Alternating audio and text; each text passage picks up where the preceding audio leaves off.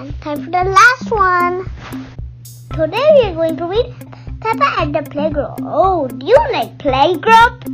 Yes, says Peppa. Peppa Pig is busy at Playgroup. Good morning, Peppa. Teacher is called Madame Gazelle. Peppa sees all her friends at Playgroup, but there's no Freddy Fox.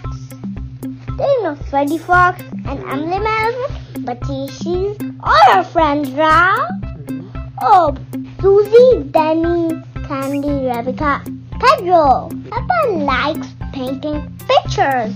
Do you like my Do you like my pretty flower? Peppa's favorite lesson is ballet. Peppa loves going going to playgroup. I am a I am a graceful ballerina.